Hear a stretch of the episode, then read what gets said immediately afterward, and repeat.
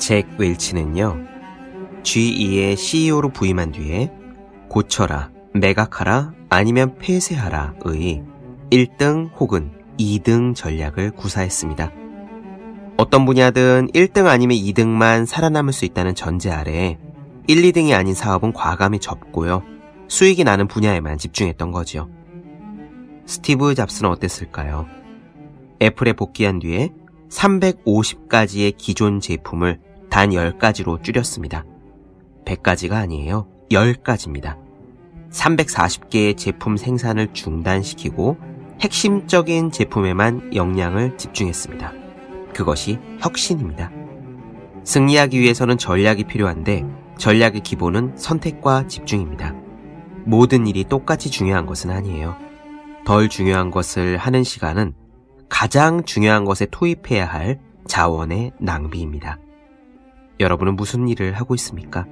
고시생에게 한 가지 취미는 기분 전환이지만 두 가지 취미는 불합격의 지름길이다라는 말도 있어요. 일의 우선순위를 정하십시오. 1, 2등이 아니면 하지 마십시오.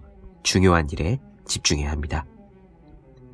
책상에 올려두기만 해도 공부하고 싶어지는 365 홍콩 캘린더 1, 2등이 아니면 하지 말라의 한 대목으로 시작합니다.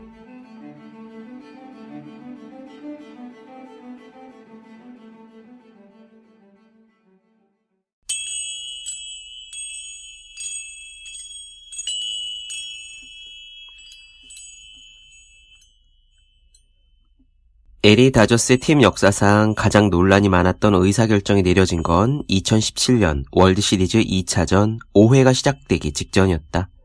상대 팀인 휴스턴이 1대 0으로 한 점 앞서는 상황. 다저스의 선발 투수 리치 힐은 4이닝 69, 1실점의 호투를 펼치고 있었다. 모두들 LA 다저스의 감독 데이브 로버츠가 리치 힐에게 적어도 5회까지는 투구하게 할 것이라고 생각했다. 그런데 로버츠는 4회가 끝난 직후 리치 힐을 조기에 강판시켰다. 뒤이어 마운드에 오른 마에다 켄타와 토니 와스는 2이닝을 무실점으로 마쳤지만 필승 조인 브랜든 모로우와 켈리 젠슨이 각각 1실점을 하며 리드를 지켜내지 못했다. 다저스는 이날 9명의 투수를 쓰며 한때 승기를 거머쥐는 듯 했지만 결국 역전패를 당해 지고 말았다. 다음날 신문의 헤드라인을 장식한 말들은 인정사정 없었다. 워싱턴 포스트는 로버트의 투수 전략 때문에 다저스는 월드 시리즈를 잃었다라고 썼고 포브스는 다저스가 데이브 로버츠를 아직 해고하지 않았다는 걸 믿을 수 없다라고 썼다. 수많은 전문가와 대중은 이 일이 왈가왈부할 필요조차 없는 감독의 판단 착오라고 비난했으나 일각에서는 감독의 판단이 대단히 훌륭하진 않았어도 당시로서는 최선의 것이었다고 주장했다.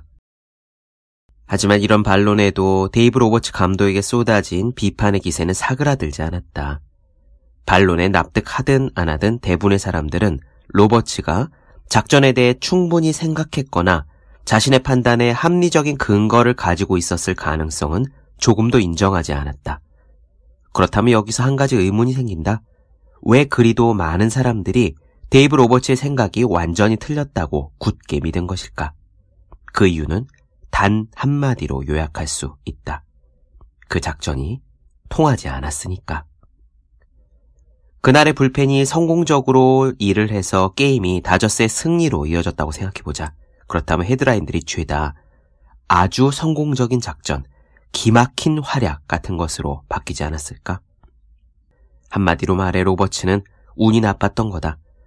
작전의 질은 좌우할 수 있었으나 그것이 어떤 결과로 이어질 것인가에 대해서는 손을 쓸 수 없었다. 그의 선택이 바람직한 결과를 내지 못한 것, 그것이 바로 그가 그렇게나 비난을 받은 이유다. 데이브 로버츠는 의사결정의 질을 그 결과의 질과 쉽게 동일시하는 사고방식의 피해자였다. 포커 플레이어들 사이에서는 이것을 표현하는 용어가 있다. 바로 리절팅, 결과로 판단하기다. 처음 포커를 시작했을 때 경험 많은 선수들은 나한테 결과로 판단하는 것이 얼마나 위험할 수 있는지 말해주면서 단기적으로 몇 번의 패가 좋지 않다고 전략을 바꾸고 싶은 충동이 밀려들더라도 꿋꿋이 그것을 이겨내야 한다고 조언해 주었다. 우리는 왜 운과 실력을 잘 구분하지 못하는가?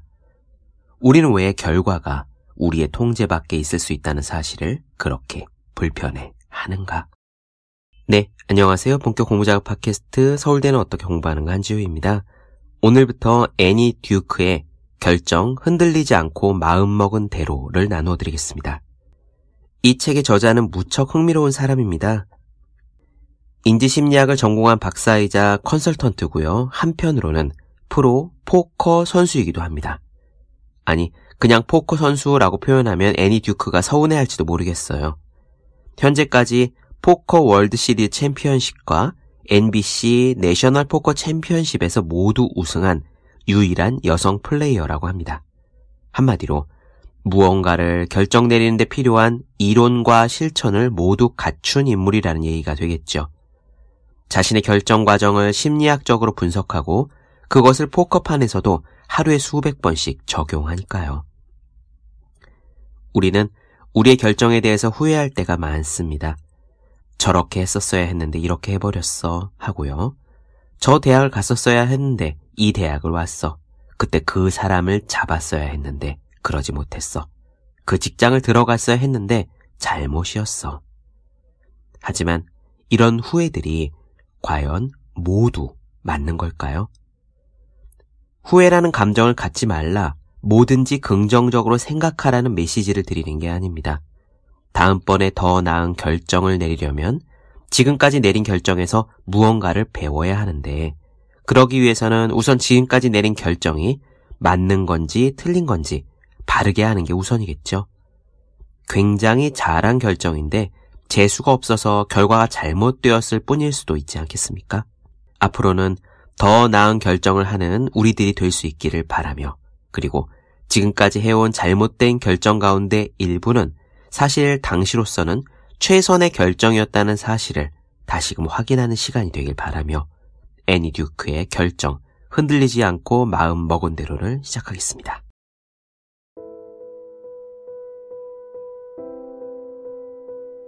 벤 스테이는 이렇게 말했다. 인생에서 원하는 것을 얻기 위한 첫 번째 단계는 내가 무엇을 원하는지 결정하는 것이다. 26살, 나는 내 앞길이 탄탄대로일 것이라고 생각했다. 펜실베니아 대학교 대학원에서는 석사 공부를 했고, 국립과학재단의 펠로십을 취득했고, 인지심리학 석사와 박사과정을 밟았다. 하지만 최종 논문을 끝마치기 직전에 병을 얻었다. 휴학계를 내고 대학원을 떠난 나는 이후 결혼을 해서 몬태나의 작은 도시로 이사했다. 그러자 곧 돈이 절실히 필요해졌다.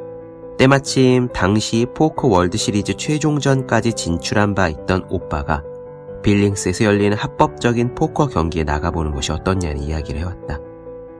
무척이나 황당한 소리처럼 들릴 수 있겠지만 사실 그렇진 않았다. 나는 가족들 사이에서 온갖 카드 게임을 경쟁적으로 하면서 자랐고 오빠가 포커 경기하는 모습을 지켜보다가 판돈이 낮은 게임에 몇 차례 직접 껴본 적도 있었다. 시작하자마자 나는 곧장 포커에 푹 빠져들었다. 나를 매료시킨 건 라스베거스의 화려한 불빛이 아니라 빌링스 바 지하에서 다른 사람들과 실력을 겨루고 내 기술을 시험해 보는 데서 오는 흥분이었다. 배워야 할 게 많았음에도 모든 것이 흥미롭게 느껴졌다. 그때까지만 해도 학교를 잠시 떠나 있는 동안 포커로 돈을 좀 벌고 나중에 다시 학교로 돌아간 뒤에는 취미로 즐겨야겠다고 생각했었다. 그러나 일시적일 것이라고 생각했던 잠깐의 도전은 무려 20년에 걸친 전문 포커 플레이어의 경력으로 바뀌었다. 2012년 은퇴까지 포커 월드 시리즈 금팔찌를 한 개 땄고 월드 시리즈 챔피언 토너먼트와 NBC 내셔널 챔피언십에서 우승을 했으며 포커 토너먼트를 통해 총 400만 달러가 넘는 우승 상금을 모았다. 그러니 학업의 길에서 잠시 벗어났다고 표현하기에는 너무나 큰 변화였을지도 모른다. 하지만 금세 깨달은 것이 있었다. 나는 학계를 완전히 떠난 것이 아니라 조금 색다른 종류의 연구소로 옮겨서 사람들이 학습하고 의사결정을 내리는 방법을 연구하게 되었다는 것이었다. 보통 포커의 한 게임은 시작부터 끝까지 약 2분이 걸린다. 그 한 게임이 벌어지는 동안 대략 20번의 의사결정을 하게 된다. 그리고 각 게임은 구체적인 결과와 함께 끝이 난다.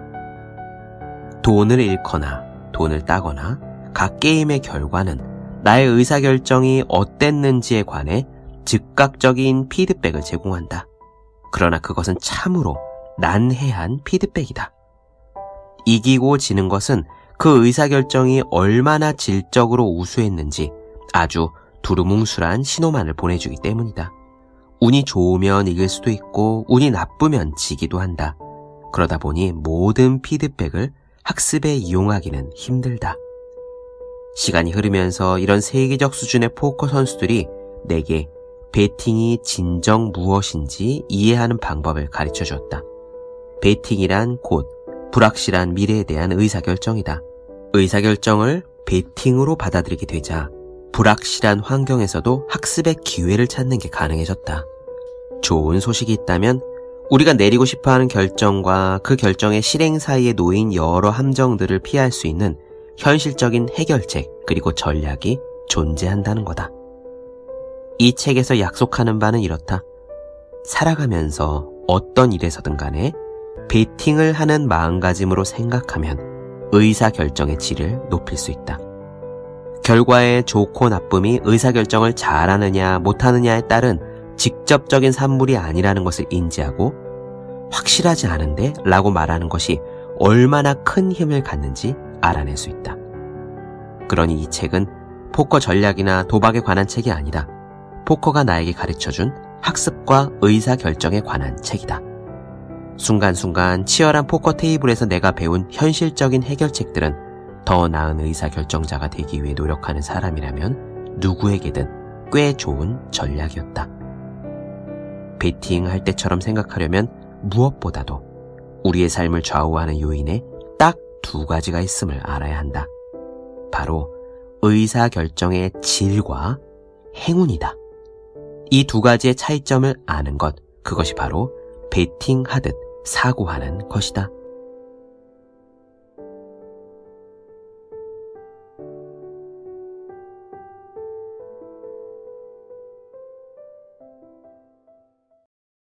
네, 본격 공부작 팟캐스트 서울대는 어떻게 공부하는가? 애니 듀크의 결정, 흔들리지 않고 마음먹은 대로 나눠드렸습니다. 더 많은 이야기 궁금하신 분들, 질문사항 있으신 분들은 제 유튜브 채널 서울대는 어떻게 공부하는가, 네이버 블로그 생의 즐거운 편지, 다음 카카오 브런치 한주의 브런치, 인스타그램 세시태그 서울대는 어떻게 공부하는가 검색해 주시면 좋겠습니다. 또 매일 공부하시는 모든 분들, 학생, 수험생, 취준생, 직장인 등 공부하시는 분들께 어떻게 공부하는 게 효율적인지 설명한 혼자 하는 공부의 정석, 그리고 책상 에 올려두기만 해도 공부하고 싶어지는 365 홍공 캘린더 아직 읽지 않으셨다면 꼭 한번 읽어봤으면 좋겠습니다. 분명 도움이 되실 거예요. 그럼 오늘은 여기까지 하겠습니다. 전 다음 시간에 뵐게요. 여러분 모두 열심히 공부하십시오. 저도 열심히 하겠습니다.